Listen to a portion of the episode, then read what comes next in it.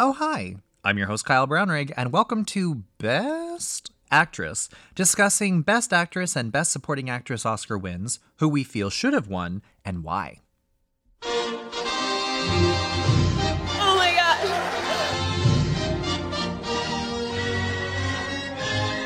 Thank you so much. Hello and welcome to another episode of Best Actress. Today we're going to be talking about the 1934 ceremony year win for Katharine Hepburn. This was her first of four Oscars. She is the recipient of most lead actor uh, Academy Awards in history. Um, I have lots of opinions about that, but we'll get into that. Uh, this was her very first. Uh, 1934 was a very interesting year because you only had three nominees, which actually makes it a lot more competitive. Uh, Best Actor went to Charles Laughton for The Private Life of Henry VIII. Best Director went to Frank Lloyd for Cavalcade, uh, which was a movie uh, with one of our nominees, Diane uh, Wynard. Um, there was no supporting actor or actress until 1937 at the Oscars, and in 1937 the first actor and actress to do that was Walter Brennan for Come and Get It, and uh, Gale Sondergaard for Anthony Adverse. Uh, so it's just best actor, uh, best um, director, best actress, and the best picture was called Outstanding Production at the time, and this also went to Cavalcade.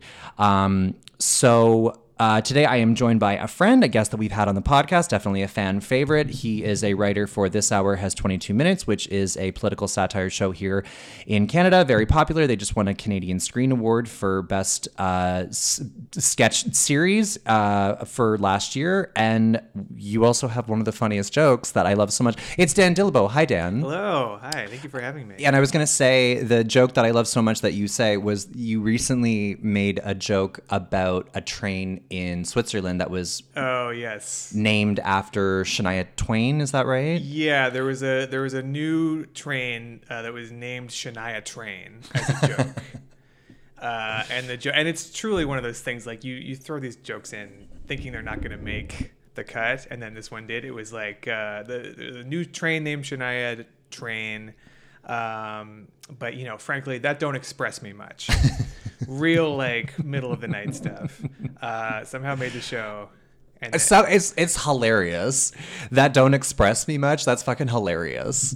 okay, I, I would I beg to differ on that one, but I, I assume the reason you brought it up is because Shania Twain posted it on her Instagram story. That's amazing. This is your new claim to fame. I th- I mean, I'll take it. I, I if you, if she's listening, uh, Shania, we love you, and uh, please come on the podcast. It's yeah. It's no longer about the accolades. It's no longer that you uh, have contributed in a writing room uh, in Schitt's Creek uh, or 22 Minutes that just won the Canadian Screen Award. It's the fact that Shania Twain retweeted you. This is why I wake up in the morning. This is why I do what I do.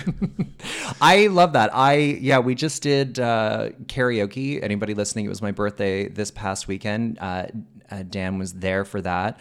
Uh, at my birthday blackout, we did karaoke to start the evening, and I was shocked to see that they didn't have any Shania Twain or any they good? Shania Twain. They had three That's crazy. songs. That's criminal. Which was "You're Still the One" and um, another song that it's like these aren't the karaoke songs. Mm-hmm, and I, that, I was I was very disappointed. I'm going to be sending a strongly worded letter to this karaoke bar. Yeah, that's karaoke negligence. I mean, the sheer volume of, of white women passing through that space. I mean, you must provide Shania. That's a baseline. It's so funny though because we we did private karaoke. It's like when you would go by each room, we were all kind of singing the same songs. You had "Don't Stop Believing." You had Mm-hmm. yeah. Uh, oh God, what else was there? There was uh, definitely I don't know what it is with white people and karaoke, but there's always "Sweet Caroline. Oh, Caroline." we love it. Oh, yes. Yeah, yeah, yeah. There's always "Sweet Caroline." We did not do this. Well, it's the ba ba ba is the is the key the keystone to the whole thing. if you don't know the words, that's everybody can ba ba ba. Just ba ba ba. yeah, yeah, yeah. Which, by the way, in the song, it's not a vocal going ba ba ba. It's like a horn section. Yeah. But everybody just loves. The ba ba ba. yeah, why not? That's so true. I never thought about that. It's white people adding their uh, that's their cultural contribution. Yes, yeah. is the ba ba ba. Um, so yeah, there you go. Um, so this particular episode for our listeners is obviously going to be a bit of a shorter episode because we only have three nominees, and um, I absolutely love doing this podcast. It's certainly a passion project, and I, I always love watching all of these movies, but f- to do one year where there's only three, it almost felt like a nice little vacation. Little vacation for me too. That's that's why I, I I zeroed in on this one. I was like three instead of five, baby. yeah, let's do it. Little did I know, three absolute stinkers. yeah. but we'll we'll get into that. Well, it's hard, you know, because like obviously at the time in like the 1930s, like film was just not what it is today. That's true. It's this is the sixth. Uh, this is the toddler Oscars. It's still the- The, True. movies are still finding their legs. You Yeah. know, they didn't have Citizen Kane. They didn't have Casablanca. They didn't Gone know the what they were. Wind, They, they were floundering. Right. Uh, yeah. So the, a lot of these, mo- and there were were plenty of good movies. I don't mean to disparage all early movies. Like there are plenty of plenty of good stuff happening in the early days of cinema. Weirdly, not getting nominated for Oscars. A lot of it's happening in other countries. right. Uh, a lot of like great comedies from this era. Uh, King Kong was released this year, 1933, the original King Kong. Uh, I, at the time, that would have been like I, the equivalent of a Marvel movie. Like, Right. that's that's popcorn. That's not. We're not going to give that an Oscar. right. You know that has stood the test of time far better than any of this other stuff. Can Very I just say something interesting I read about this the sixth Oscars ceremony? Um, so there, like you said, there were not too many categories. It was very new. Uh, three nominations in each one, except there was a there was an Oscar called Best Assistant Director, oh, which had 18 nominations Wow. and seven winners. we're just getting silly at that point. yeah, yeah, yeah. And I think it was discontinued after this year. Because they couldn't keep making the trophies for them. Yeah, it's too getting too expensive. it's also like how would you how would you know it was such an inside industry thing and that's what you know in the early days of the oscars it probably was not that interesting to people outside of the industry so it was just like oh everybody knows who these assistant Right. directors are we all work on the same sets Wait, Um, but if you were, if there were seven winners, is it dependent on who wins best director? So it's like if you win best director, then I have no whoever idea. the assistant director is for that director also wins. I, I think it was like they're not even for specific movies. It was like if you were an assistant director, you would work for the studio. and You would just get assigned to whatever production. So you would do like eight or nine movies a year. Oh God. And then it would just be given to the person, independent of any one movie. right.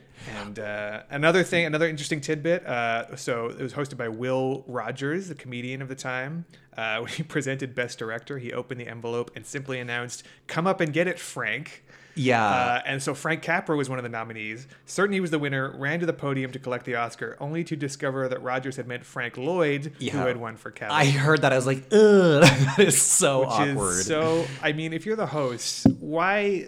You know, Why the hell would you say "come up and get it, Frank"? If there were two Franks, Because he he's a comedian. He Oh hates himself, so he he has to bring everybody else down with him. what a blunder! I love it. It's also the opening of Zoolander.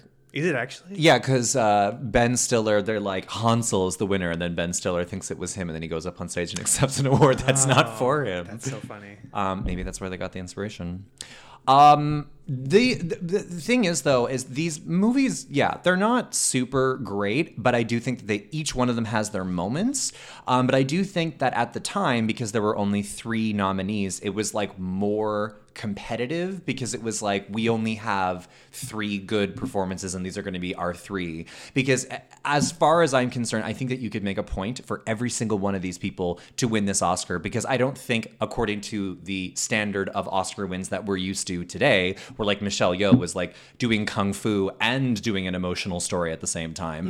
It's like um back then this was like the cream of the crop. So it's like you kind of have to obviously consider it within its context of its time period but also I wasn't really wowed by any of these performances. So um, you have to kind of make your own point of which one you might select based on personal choices because um, you know great Katharine Hepburn won but I think they probably let her win this year or not they, or not let her win they probably awarded her this year because they're like you're clearly a star you ha- we're going to invest this Oscar into your career and uh, yeah like I think this was more of an investment than it was like wow what an amazing performance in Morning Glory For as sure. Ava Lovelace Yeah, yeah, yeah. It's very, very much a star. I think this was like her third performance ever, and so this was very much like a, a we see a star on the rise in you, and this is as we'll see with this movie. Also, it was like uh, the whole point. Hollywood was very much in its sort of image creation era. You know, this was a very like rosy, optimistic vision of Hollywood, where like you know we'll make you a star and your dreams will come true. We didn't really. There wasn't quite yet that seedy image of like the down the ugly downside of fame. Babylon. Yeah, yeah, yeah, exactly. Yeah. Okay. Um, uh, which, by the way, I did watch uh, Babylon. I- don't really know why people are not saying that Jean Smart's British accent is just offensive. It was so bad. It was so distracting. It kind of ruined the movie for me a little bit. It was bit. like a little bit of that that mid Atlantic, kind of like a Katharine Hepburn thing, almost. Yeah. the mid Atlantic. yeah. Where it, it would be like, oh dear, Yeah, yeah. I need some crumpets with my tea. It was like, what is this? That movie is all over the place in in many ways. in many ways. Okay. Well, I guess the reason why I brought up Babylon is because while all these movies are being filmed, I'm just picturing like Babylon happening like in the background because they're into talkies now. 1933 when these movies were filmed. Um, okay, so let's jump into our first movie. Let's talk about Cavalcade with Diana Wynard. So very quickly, Cavalcade uh, and a reminder best picture and best director winner is a portrayal of the triumphs and tragedies of two english families the upper crust marriotts and the working class bridgesses from 1899 to 1933 so it's kind of like a downton abbey thing where you hear the rich people's point of view and also the poor people's point of view. Um, diane wynard in this movie plays jane marriott and she is the person she's the matriarch of the family. She's very rich. She's like the high lady of the house. And she uh yeah she's a high society woman at the turn of the century. And um she cannot seem to be able to keep her children alive. Like she just they are dropping like flies. These they are dropping like flies. I thought in the end that other one would actually live No, no, no. and then he had to die too Not in Cavalcade, baby. not in Cavalcade. Um, so this is a, a period piece. It's this is a period piece of a period piece because this is for us an old movie. Yes, yeah, yeah. yeah. And then we're also going back in time yeah, in this old movie. It starts at like the turn of the century. Uh, the Boer War is happening, and then it kind of which is in South Africa. I had to look that up because I don't know what the Boer War is, and I'm sure many people listening also have no idea. so it was in South Africa. and then you're kind of seeing uh, events, the major events of the past 30 years up to think 1933, which is when the movie comes out.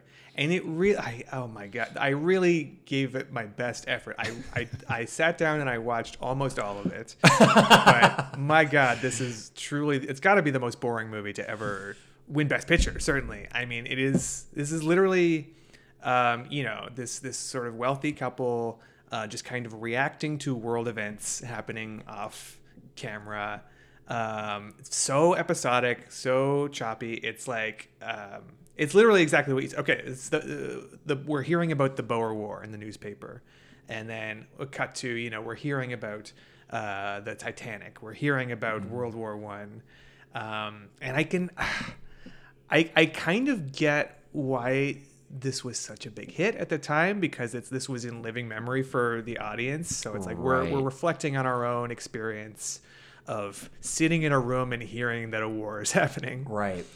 Uh, so you're people are bringing a lot of their own baggage to this one. It's it's very fresh, I guess, but it's truly like nothing nothing has happened.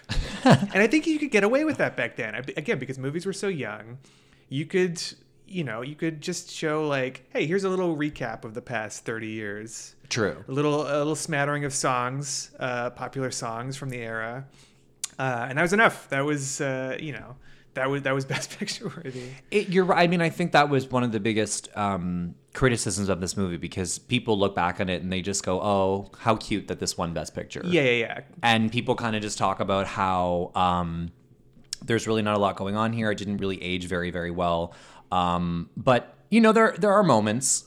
Um, I love the way that they uh, would save money by doing these big war scenes by just like taking overlapping shots of soldiers walking Yeah, and they yeah, would yeah. make it like translucent over like I don't know, like just a uh, like a like a French countryside or like a German countryside, and and, What kind of chaos montages? Yeah, and then- with and no would, like- production value, but yeah, just like horses and like explosions shot on a soundstage. and then it'd be like 1917, and then it'd be like 1918, and then I thought it was kind of interesting the way that they would solve those like high budget challenges and the creative way that they did that. yeah, yeah, yeah. I thought that was kind of interesting. Mm-hmm. Um, so uh, the so they actually really predominantly feature the Titanic, which one of the sons and fiance dies on the Titanic. This is truly one of the great, I think, reveals in the movie, and possibly in any movie. Uh, when they were so this is like you know like sometimes you play this as comedy like the reveal of the date you know what I mean? Like, a, oh, Right. like, oh, surprise is happening on this date. Like, I don't know if you saw the new Party Down or whatever. I did not. It's like a it's a, a, a reboot season. It kind of picks up ten years after, and it's like we're getting the gang back together. And the end of the first episode is like, oh, everything is going great for the catering company. Uh, you know, this is going to be the best year ever. And then you see the date, and it's like March fourteenth, twenty twenty, like right before lockdown. right. And that's the joke is like, oh, we the audience know that everything's about to collapse. Yeah, that was like Which that. usually that's how you play it. Right. With this, they do it the dramatic version, which is like you see the couple on the Titanic. You know, they're on a ship on our uh, on their honeymoon, having a very dramatic conversation about this is our time. We're gonna we're gonna live the we're gonna live our lives to the fullest. And then you see the date, April whatever, nineteen twelve. yeah.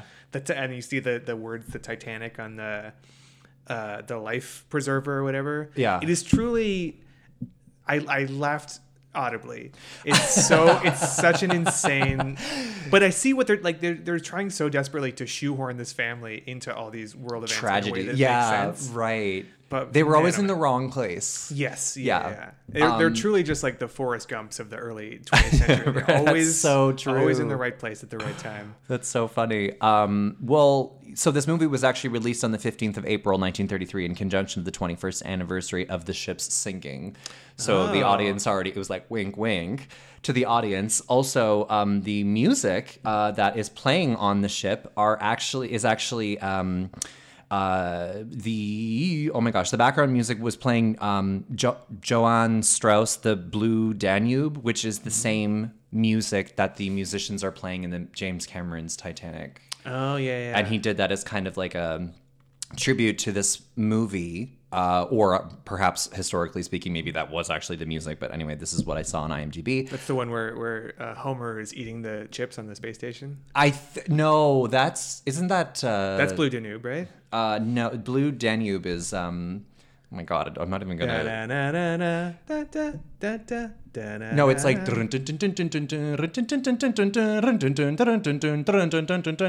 Is it? Yeah, Okay. that's that's the blue jay. Anyway, um, or or maybe it is. I don't know. Somebody message me. I don't know. I'm gonna Google it after. Do, Google it.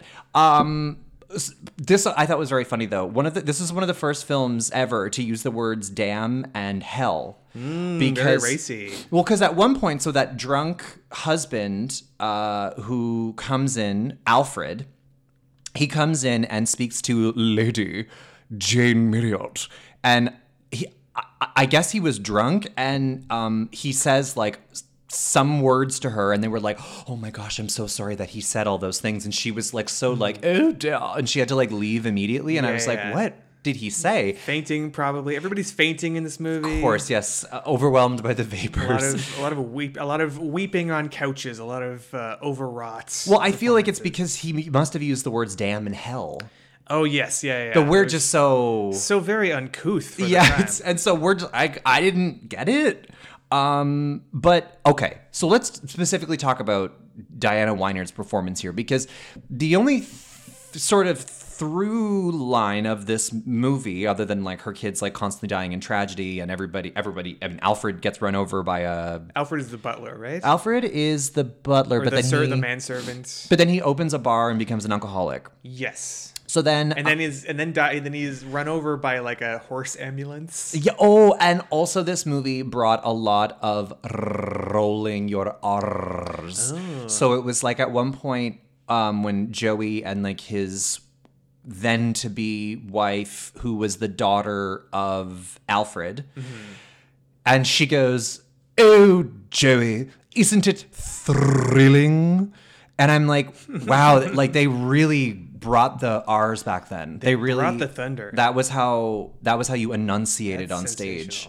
Uh, I, I enjoyed that, uh, but but the, the the emotional story of Jane Marriott, played by Diane Wynard, was kind of like the through line of the film because it was mostly just her having to act like a, a, an emotional rock while everything her men left for war. Yes, her sons are getting picked off in, in South Africa and then in World War One. Titanic. Titanic.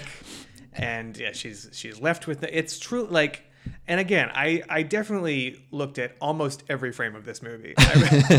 And I was I was really afterwards struggling to remember anything that her character did or said Right. that was memorable to me. It, yeah, she's she's just the matriarch of this family, kind of. Uh, you know, he, hearing news and being silently distraught. At one point, she smokes a cigarette, kind of dramatically. Yeah, right. To show that she's been beaten down by by the world.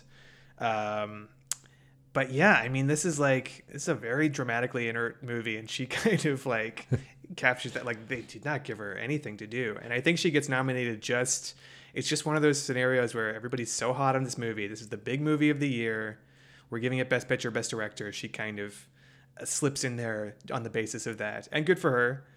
I don't know. I mean, I, I do think that like because it was like the 1930s, I- I feel like having this like you know overly emotional wife always breaking down and crying. I feel like they reward her performance because she was so like I'm gonna be strong. Yeah, yeah, And yeah. I have to be tough because at the time it was all about like true grit back then. And That's true. This is a deep, like almost like comically patriotic movie. And Yeah, she she really represents the sort of British like stiff upper lip.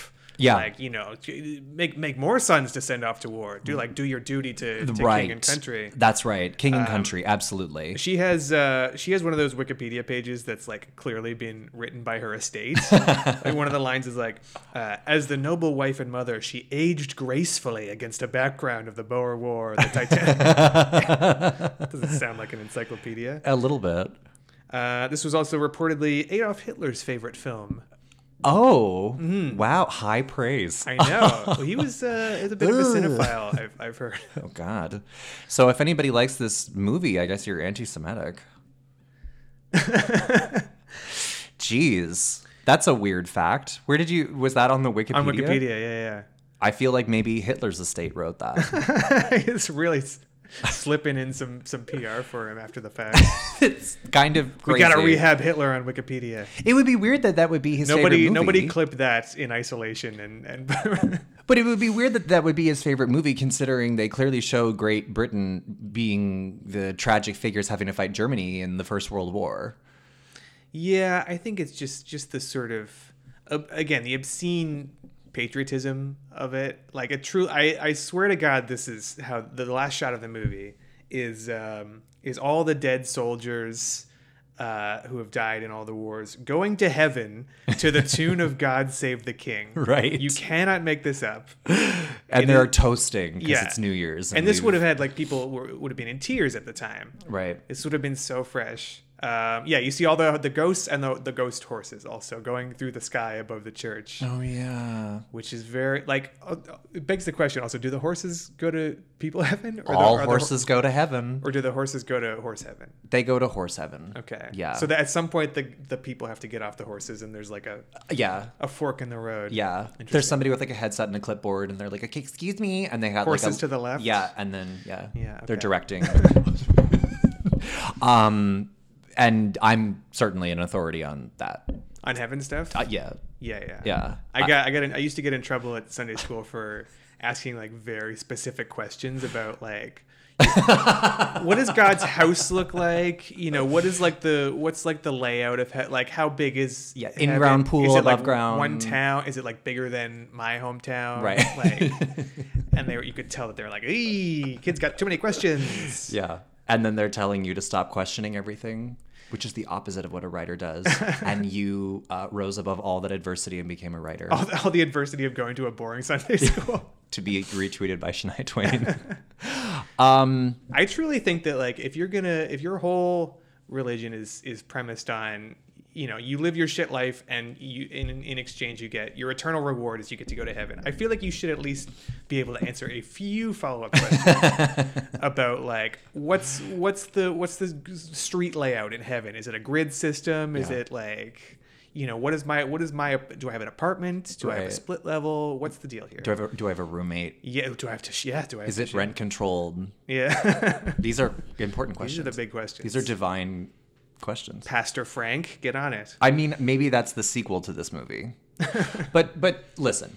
So at one point, Fanny and Joe. This is Joe is the Fanny. This was the daughter of Alfred, and Joe was the son of um, uh, Jane. And uh, at one point, they kind of get together. And you don't really see Jane for like a long time, which is unfortunate because she's kind of the glue holding the characters together in like an emotional sort of way.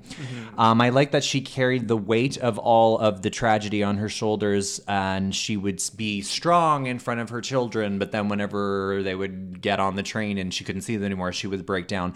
The only um, thing that I would say to her performance that I really didn't enjoy was that after she reads the letter saying that Joe was dead, she like falls on the floor in the most corny, dramatic RuPaul's Drag Race acting challenge kind of way. oh yeah she full on death drops yeah, death drop. I was like, girl, in the middle of the salon yeah, in the salon. Yeah. Um, and then at the end, you know, a lot of time has passed. Her and her husband. Although I did also think what was also very funny was whenever her kids get this like major growth spurt where they go like four years in the future, but the kids have aged like forty years. Mm, Yeah, they're they're really skimping on the old age makeup in this one. So yeah, the kids are suddenly old. They're the kids are now replaced by adult actors. Yes. and the the parents look exactly the same. And so there's you're always like, are they okay? Is that the daughter? Is that the are they married? Why? Okay, they're making out, so that's probably not the mom. Yeah. like there's con- you're constantly having to play catch up with who is who. Yeah, there was there was a guessing game for sure. Um, this movie was the first film produced by Fox to win Best Picture Oscar, but as I said earlier, it was actually called Outstanding Production at the time. Uh, this was the third war film within six years to win Best Picture Academy Award. Uh, the other being the others being Wings and All Quiet on the Western Front which uh, has been remade into a fantastic film on Netflix that won a lot of Oscars this year.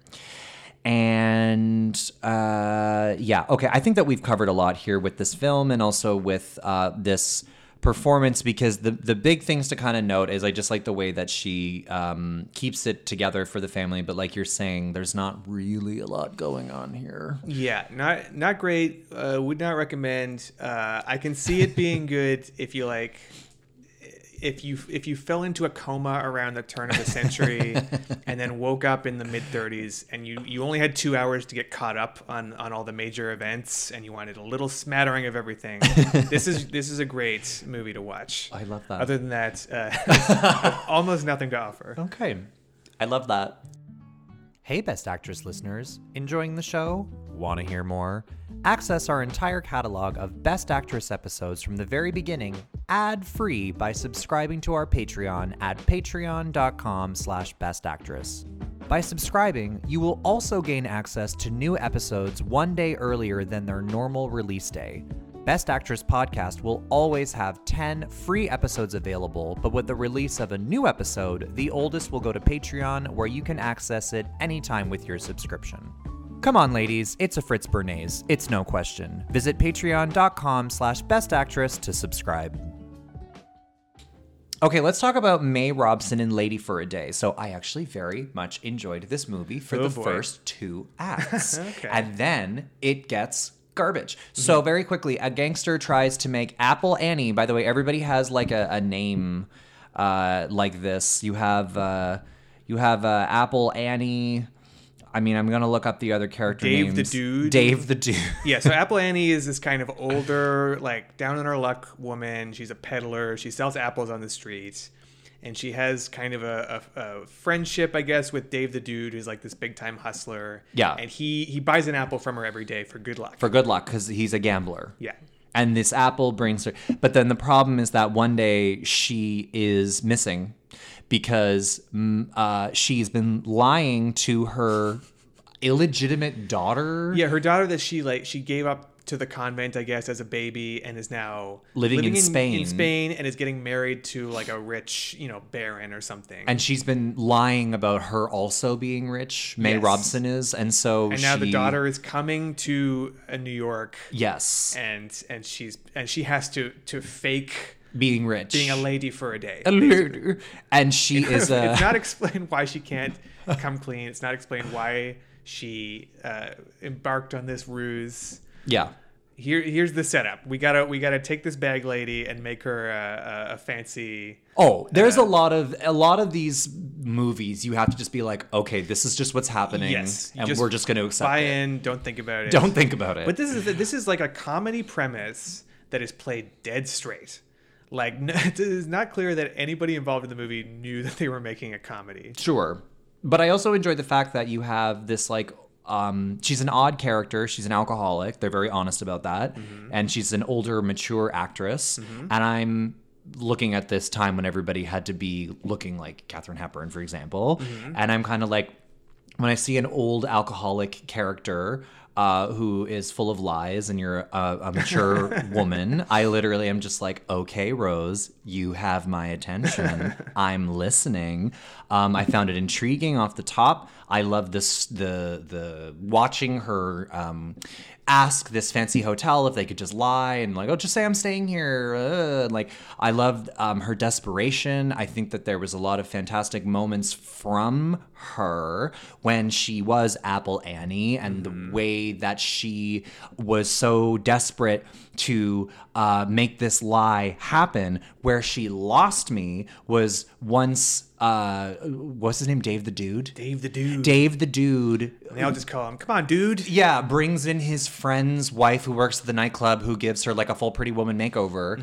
And then all of a sudden she comes out and she is like a full on lady. She's carrying herself like a lady. She's talking like a lady. She's no longer like an alcoholic and she's no longer um, saying like street trash I don't know, lingo.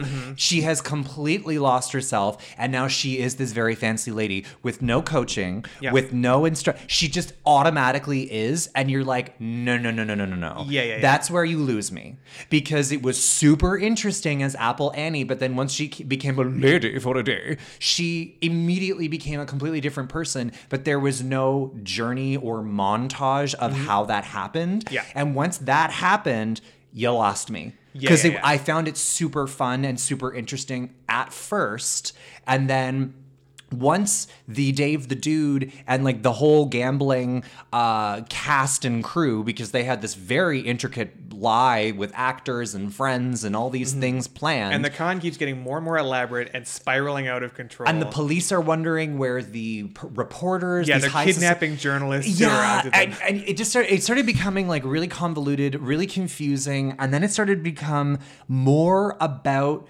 Dave the dude and like his team than it was at Mm-hmm. all about uh, May Robson because she I, she's just gone. Yeah. Mm-hmm. she just fully disappears, and I'm like. I thought this was Lady for a Day, not you're trying to conspire, you're trying to plan something against the police in your basement for fucking 45 minutes. yeah, yeah, yeah, one hundred percent. It lost me. I was like, we had a very strong open, and then this got so boring. It is very yeah, paper thin. These characters, and, I, and I don't. Again, I don't like to you know ding these older movies for what I see as like screenplay mistakes. Right. Because again, they're finding the medium in real time. Right. But Different I will time. say, you know, if they were making this movie today with this premise, you would want to see, uh, a, you would want to see an arc with Apple and the daughter reconnecting after uh, not her not having been a part of the daughter's life and and catching up, and maybe there's resentment on the, the daughter's part uh, for for giving her away. And then maybe you want to see something with the daughter and this this rich Spaniard that she's marrying, and maybe she she realizes that oh uh, I'm, I'm not meant to marry this guy. Maybe maybe he doesn't love me for me. And then you maybe you want to see a little arc with uh, and the dude, like because he's basically concocted Doing whole- all of this for her. yeah, but like using her for his own selfish ends, and then like maybe you want to see him kind of gradually coming to love and respect her, and and and doing this for the right reasons. None of that happens. Yeah, no. It is literally what happens is we are going to pull off this con, and then the entire movie is about the mechanics of executing the con and like bringing people on board. Yeah. And then in the end, uh, the con works perfectly. Perfectly. The moral of the story, because she gets away with it, is lie, just lie. and keep lying. Yeah. Keep digging yourself into Yeah. a hole. Lie to the police. Yeah. Lie to your family. You're so our, our modern sensibilities are so conditioned to be like, okay, they're gonna get found out. yeah. But in the process of having done this elaborate thing, they will gain something more valuable. Yeah. They will gain the connection that we always. Nope, that's not true. Yeah. Doesn't not. the con works. Daughter's getting married to this guy. They, they get on a boat and go away. yeah. Uh, and we all, I guess, go back to our regular lives now. Also, were like it was a, was a ship shoving off dock. Was this always like a bring in the marching band and we'll have fireworks and streamers and confetti moment? Ships were very new. I guess. it was this was every in these, Every ship launching was cause for a celebration. in all if these it gets movies off the dock. It's, it's this huge party. Oh, yeah. and I'm like, what was that? Just tradition? Because like, wow, you know Mm-hmm. that that was a lot. um. So at first, I kind of thought this movie was going to be like a Mrs. Harris goes to Paris moment, where it's like she's like a working class woman, and then she gets to enjoy like the the rich lifestyle for kind of a mm. sec, and then she or like My Fair Lady. That kind of like. yeah, I've never seen My Fair Lady, but I but like what I'm saying, it's like does she and then she goes back to like the poor lifestyle, and then she takes the things that she's learned from the rich lifestyle, and then she like applies them to her new character, and it shows like development and growth. No, no, No, those those are all modern. Yeah. we're bringing our modern expectations. yeah, to this character development is not a thing. Old It's like just con everyone around you, and you'll get away with it. yes, yeah, yeah. Yeah, just lie. Um, but yeah, I, I I think for me the Oscar moment for her was when they they're looking for Apple Annie because they fucking need those apples. These are some fucking high stake apples. Um, to the point where yeah, they're they're kidnapping people for these fucking apples. Um, which is really funny um, because she lives in like downtown. She's in Manhattan, so you're like, where are you even getting these? At? You can probably just get them from like a fucking local. But anyway, it's silly. Um, and he- they go in to find her at her apartment, and uh, you know she has like the crooked wig, and her hair is all messy, and she's like fucking wasted. I think that because also at one point, Katharine Hepburn in Morning Glory is like drunk, and it's like a very like silly like, have you ever been drunk? Yeah, yeah, yeah. Katharine Hepburn because this is not it. And in this, it seemed very realistic. Drunk acting is is hard Yeah. to do. Yeah, yeah. When, when you're drunk, you're trying to pretend that you're not drunk, True. and I feel that, uh, yeah, it, when, when people are bad, like acting drunk, like they're really over the top with it. You're right. Um, couple things about this movie. Uh, oh, you already mentioned that thing about Frank Capra and Best Director fail. Uh, Frank Capra would actually later remake this as Pocketful of Miracles in 1961, which ended up being his final film. In a pre code moment, May Robson, as Apple Annie, admits that she was never married, and by 1934, this sort of quote, unwed mother revelation would never be allowed in a Hollywood film. uh, and this is the first Columbia Pictures release to be nominated for a Best Picture Academy Award. A year later, they would go on to win Best Picture for another Capra film in It Happened One Night with Claudette Colbert. I haven't done that episode yet. Oh, that's a good one. I haven't, I haven't even seen it, helping solidify the studio's reputation, which still carries into today. Um, but when she was like the high society lady and she was like with her daughter and they were like just deceiving her the entire time, um, there didn't really seem to be a consequence for that. And so, was this a comedy? And that was supposed to be like the comedic moment of it? It's like an unfunny comedy. Yeah, it's it's one of those just truly bizarre tones that like Ve- extra- I don't know. I don't know if it was bizarre, or if it was just like unclear. Yeah, it's based on a short story called Madame la Gimp. uh, I assume they just kind of, uh, you know, adapted it pretty straight. Um, it, feels definitely feels like a very thin short story stretched to feature length. I would agree with that. Yeah, because there, you're like, You- you- okay, you we have our, and then it just she just disappears for the whole fucking movie, and then it becomes more about trying to hide things from the police than anything else. Mm-hmm, But it's mostly just them talking about it, not actually doing anything. Yeah, yeah, yeah. Um, which I realized that was probably for budgetary reasons how they made films back then. But as an audience member in 2023, it's really fucking boring. Yes, agreed. Yeah. Uh, May Robson uh, was born in 1858, uh, and she was the oldest born person to ever be nominated for an Oscar. Really? Mm-hmm. Oh wow! And and I just I just really did enjoy the fact that you had sort of like an older woman instead of some like young ingenue. Yeah, yeah, yeah. Yeah, it's nice. It's refreshing. It was refreshing. We do have to talk about the the funniest movie, the, the funniest part of the movie, uh, which is when so uh, Missouri Martin is like one of the dudes. Uh, she works at the dudes club. She's like a flapper girl, I guess, or a singer, and she's the one who uh, gives Apple Annie this makeover when they're doing the the plan. She shows up with like a dozen stylists, uh, and they're all going to the back room. Uh, and one of them's a man, and uh, and the dude is like, "Wait a minute, you can't go in there with the women." And, and Missouri Martin's like, "Trust me, he's fine." and then the dude says, "Oh, Pierre," Yeah. and Pierre kind of gi- gives eyes, and then it's like it's kind of like a again, this is a very pre-code Yeah. joke too. You would not have Yeah. been able to to to reference Yeah. homosexuality at all after this year, Right. But I kind I don't know, it, it kind of struck me as like a pretty progressive for 1933. Well, right, because yeah, it- it's not even about like queer coding. It's like that was obviously a blatantly Mm. That's true, yeah, gay yeah. joke. Yes, and everybody in, in the audience would have known what that meant. Yeah, which is yeah, you're funny. I, that's funny. I I remember that moment, but I, I didn't even really clock that. But I guess yeah, like um it's such a funny. It's the perfect like name for a gay stylist. Also, Pierre. Pierre. Oh, of course. well, that's like uh, Michael Caine in Michael Caine in uh, Michael Miss- Caine is it? Michael? Mm-hmm. Caine is Michael Caine in Miss Congeniality. He's like the fussy, you know, pageant Yeah, yeah. consultant, and it's maybe that's what it was inspired by. I don't know, but like he was going in for that moment. Um, but yeah. This movie had me until the makeover, and then the makeover, it was like a completely different character Mm-hmm. and a completely different performance. And the moral of the story is just lie. Yep. Yeah, yeah. Yeah. Um, You know what? Honestly, pretty cool. Maybe you're gonna be too hard on this movie. Maybe they should make more movies that are just about how lying is awesome and works. it works. Yeah. I mean, the anti hero is pretty popular these days, I suppose. Um, all right. Should we? Okay, I think we should move on Let's do it. to our final performance and winner Katharine Hepburn in Morning Glory. So, still not clear why the movie is called Morning Glory.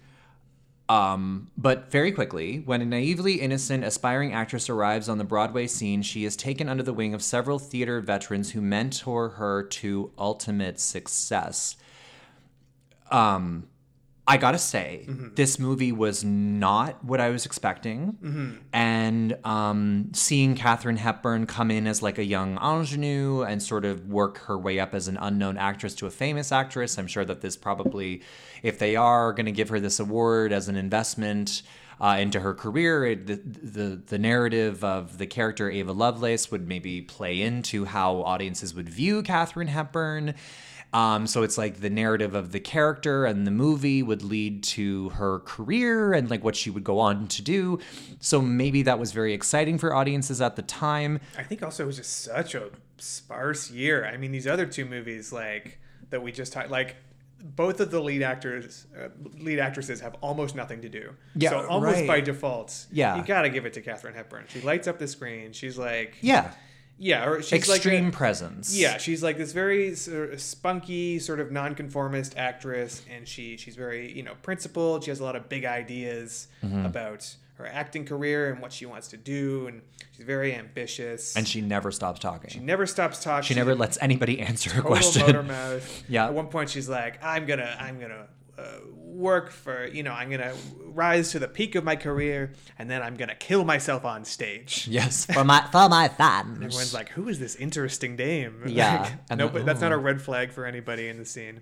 But yeah, it's it sort of charts her uh, early career as a stage actress, Mm-hmm. and it's truly choppy as all hell. Like this movie is, I think, seventy minutes long. yes, You you really, seventy three. Okay, yeah, you really feel like there was some budgetary constraints because it's yeah, you see her at the. Uh, you know, forming this kind of initial bond with um, Uh, what's the guy's name? C. Aubrey Smith.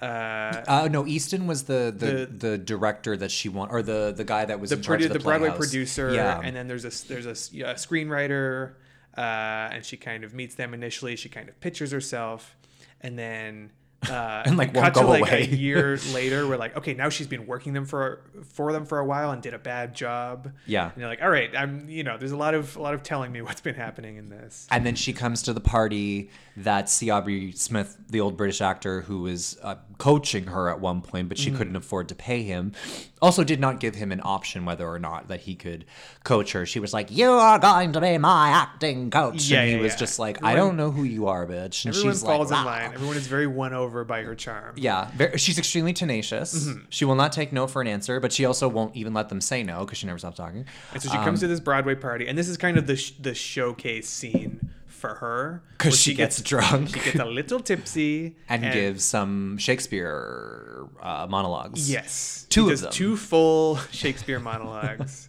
And this is like I don't know. Do you feel like we encounter people like this in our in our circles of showbiz people parties where someone's like, "Everybody, shut up! She's gonna sing." Yeah. Why do you look at me when you say that? and it's like Saturday. truly uh, when it happens in real life it's like this is the craziest thing that someone would do this at a party Totally. but this you know everybody is charmed by her when she this is this is a world where like people are bowled over by uh, by great acting great monologuing Yeah. and she she does these two monologues and everyone's uh, convinced that she's the next big thing and then it's like it's kind of implied i don't know what your read on this one it's it's implied that she sleeps with the producer yes, he she does. Okay, yeah, yeah. And It's he very, they re- and they really tiptoe around it. Well, because she was drunk. Yeah, yeah, yeah. And he wasn't. Mhm, and he's like lean. She's leaning on his lap, and then it cuts to the next morning, and he's like, "I've, I've done a shameful thing." She's she's in my bed. yeah, yeah, yeah. Yeah.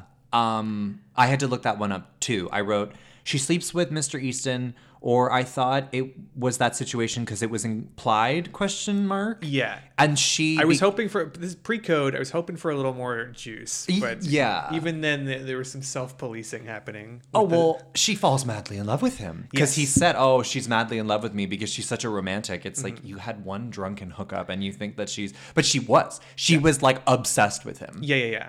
Um, because uh, it's very uh, sort of uh, myopic. Like she she falls in love with him because he sees her talent. Right. And that that's that's the reason why this is the man for me. Well, then I thought, okay, now we're gonna have like a Glenn Close and Fatal Attraction moment. Yeah, yeah. And then she's gonna get crazy, and then she's gonna kill him. And I'm like, okay, and then it's gonna be Morning Glory. Mm-hmm. No, that's too scandalous. because she's gonna kill him in the morning or something. I don't know. And I'm like, okay. So that's Um, like the that's like two thirds of the way through. So now there's another little time jump. yes. now we're basically at the end. And Rita is the other actress. It's almost like a really crappy version of All About Eve. Um, Yeah. Because she kind of comes in and like kind of snatches her role Mm-hmm. because Rita is the more established actress and she's in this play, Mm-hmm. but she demands more money and uh, they're like, we don't want to. They didn't really explain why they wouldn't give her more money because she was Yes. clearly valuable. She has the audacity to demand to be paid what she is worth. yes. and the producers are like, "Get out of my set." and we and the movie is on the producer side. Also, this is a very pro like establishment Hollywood producers movie. Yes. Like, how dare this? Woman. Yeah, this woman demand to a salary for her work. And has much changed? I don't know. And so she's out on her ass. She's and, so now- and this is right before the, our big play is opening. Yeah. What are we gonna do? Who's gonna play the role?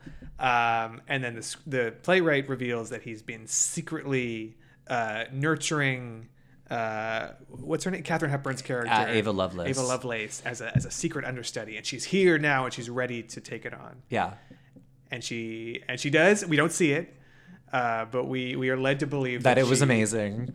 Destroys. And then she comes in. Actually, I was obsessed with her dress at the end. It was this big, sparkly tinfoil dress, and she had like a white mink stole Mm-hmm. Yeah. over herself. And I'm like, I love that kind of classic glam. Mm-hmm. Um, that was maybe the only thing I enjoyed in this movie. Yeah, yeah, was yeah. that one outfit. Yeah. Um, because uh, I'm gonna I'm gonna elicit the gay gasp here. I do not understand how Katharine Hepburn has four Oscars. okay. And the reason why I say this is because I feel like she was such a character as a human being and she was such a hard worker and she clearly was a talented actress but every time that she's winning a, won an oscar because this episode will conclude our uh, episodes on Katharine Hepburn wins because we've done them all. Guess Who's coming to dinner, The Lion in Winter, tie with Barbra Streisand for Funny Girl, and also for On Golden Pond. And each one of those movies, I would say she should probably have an Oscar for maybe The Lion in Winter, but my preference was um, Funny Girl with Barbra Streisand. But still, I feel like she should have like one, not 4 And I feel like every time she wins, they're always like, it's always right place, right time. There's always like Spencer Tracy died. They're like, okay, she hasn't won since the 30s. Give it one, give her for Guess Who's Coming to Dinner. Um, and then The Lion in Winter, they were just like, oh shit, this is actually amazing. But we just gave her an Oscar. Ah, let's give her another one. And then on Golden Pond, I can't believe she won that Oscar. It, It's it's absurd to me.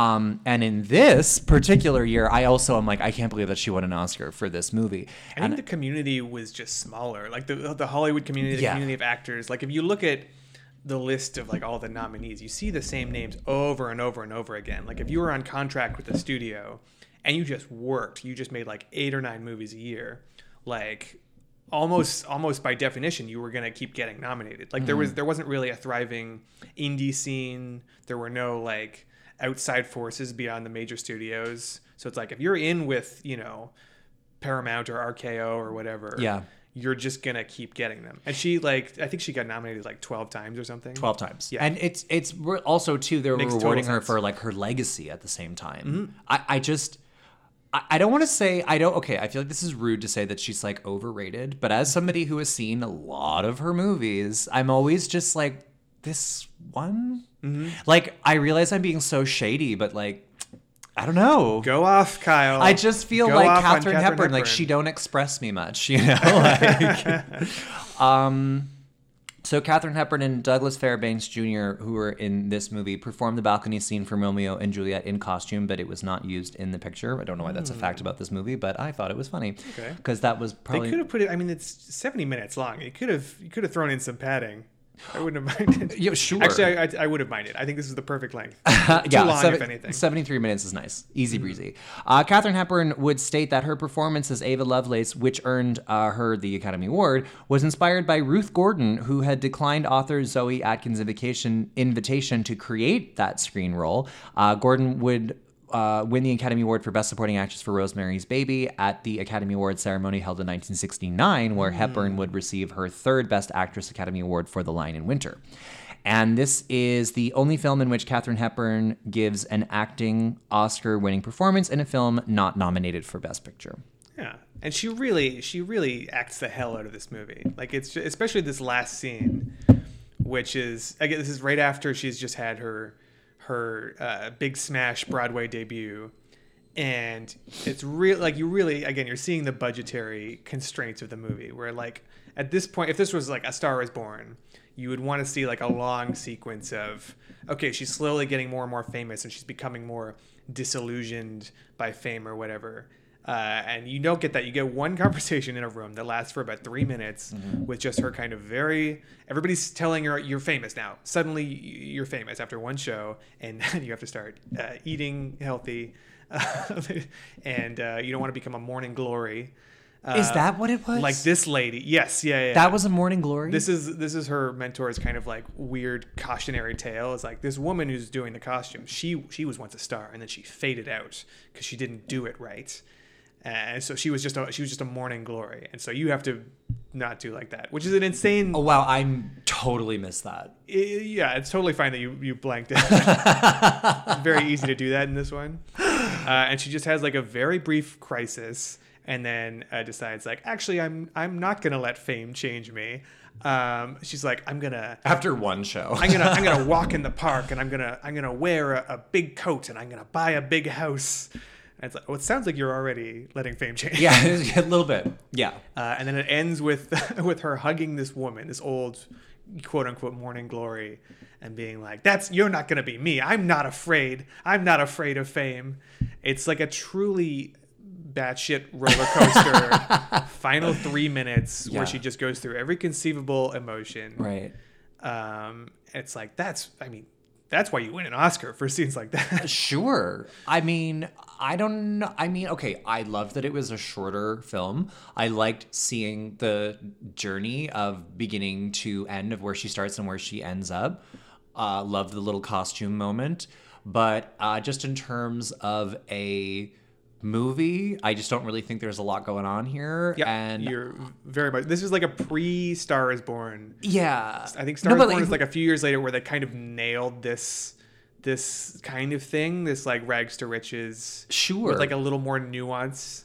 But this is very much like we're gonna take an uncritical look at show business, Right. And like how you know, rising rising to fame uh, is is the only goal, and there is no downside. I love that the actors, because I'm assuming they're not rich, would wear like top hats and petticoats Mm-hmm. and have these like big fancy canes and stuff like that. Um, I guess that was the fashion at the time. Uh, we need to bring that back. Yeah, let's do it. I'm really into the top hat moment. Get into it, Chalamet. I am performing at the Halifax Comedy Festival this week. I haven't decided what I'm going to wear. I'm going to go look for a top hat. an ermine uh, or like a stoat. Sure. I mean, everyone, no one would forget that. That's true. Yeah, that would be memorable, especially in Halifax. um, but yeah, Katharine Hepburn doing her thing. It's interesting seeing her as a young ingenue, and um, let's just say that films were made a lot differently back then. And clearly, there's a lot of potential in this actress as she went on to be nominated 11 more times. Um, I, I just, um, yeah, that's all I'm going to say about Katharine Done. Hepburn in, in Morning Glory. Put that one to bed. Put that little baby to bed. Okay, so uh, the time has come for us to select who we think that the Oscar for the 1934 ceremony year win should have gone to, and you are my guest of honor, Dan Dillabough. So please reveal who you think the Oscar should have gone to. Oh yeah, I think the Oscar should have gone to.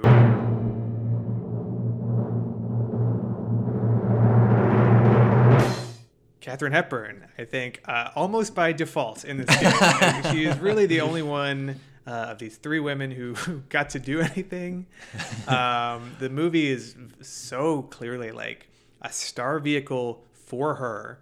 Every scene is either her talking about acting or, you know, acting, like doing a dramatic monologue, or someone telling her how great she is at acting. It's truly like the most acting centric movie. Like if you're, I, I don't see how you could not vote for her. Right. And she Uh, truly, I mean, we've been over this before, but I think she's one of the best, and she lights up the screen. Sure. Uh, she's just such a such a great presence, and so like emblematic of old Hollywood. Uh, I just think she's really great. It's also crazy to think, though, that she won this in 1934 and then she didn't win another one for 34 more years. Oh wow! So you're like, I'm, I just turned 34 yesterday and I can't even remember. Full Katharine Hepburn Oscar gap. You know, exactly. Yeah. And it's just kind of crazy to think like you won your first Oscar, you know, 34 years prior, and then you won your second one. Like, like that's a lifetime away from each other. So, um, again, just contributing to that conversation I was having earlier, just about her awards are often, I feel like, based on her legacy and the fact that she's still killing it at such an older age. Um, because yeah, I feel like this is a rude comment, but I've just, I've never really been a huge Katharine Hepburn fan. Um, I think I find her as a human being incredibly dead. You interesting. can, you can say whatever you want. She's, she's not uh, of this earth anymore. You're right, but I, I find her as a human being very interesting. Like I would love to read her biography, or Oh, like, sure. or or um, uh, Cate Blanchett playing her in uh, The Aviator. I don't even think that they did her justice because uh, Katharine Hepburn was clearly gay or bi or some kind of queer of Mm-hmm. Yeah, yeah, some kind. Like, but and I'd love to see that um, explained a little bit more Mm. because I think that she was just an incredibly fascinating woman. Um, but I just don't really care too much about her her movies very much. But that's that's just me. That's just me. Uh, okay, so I think that the Oscar should have gone to.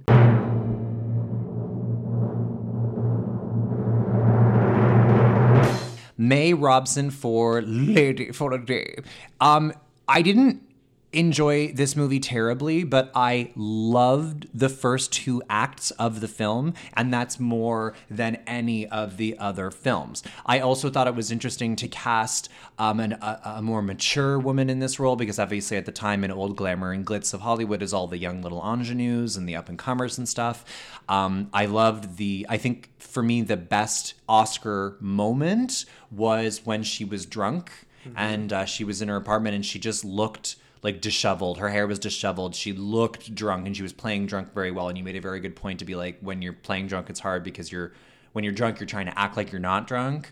And I just think that she did like a really good job with those scenes. And I thought it was the most realistic of all of these performances. Is I'm literally just awarding this Oscar to May Robson for that literal one scene mm-hmm. because for the rest of these films, I don't think that any one of these actresses was bringing a certain level of specificity that uh, another one of these actresses could have done. I don't think that Katharine Hepburn in Morning Glory in Morning Glory could only be played by Katharine Hepburn. I think any young up and coming ingenue could have played that role. Oh, sure. Um, and I just think that May Robson as Apple Annie, uh, to me, was just like, yeah, you're the only person that I can see doing this role with these three nominees in this year. And that one particular scene and the first two acts of that movie really had my attention, where the rest of these movies, frankly, were a chore. Totally. I, yeah, I think we can agree. Uh, sparse year for sure. Slim pickings Yeah. all around. Yeah. So, uh, just personal taste, May Robson, and I apologize to any Katharine Hepburn stands out there. Oh, you were gonna get some tweets, my friend. I probably will, uh, but that's just that's just my opinion. Okay, uh, Dan, thank you so much for being a guest on Best Actress. Where can people find you on social media? Uh, you can follow me on Letterboxd. I'm D Dill. Uh, okay, is this where Shania Twain found you? No, no, no. she has no idea who I am. I should be very clear. Okay, well, she will soon. Okay, thank you so much.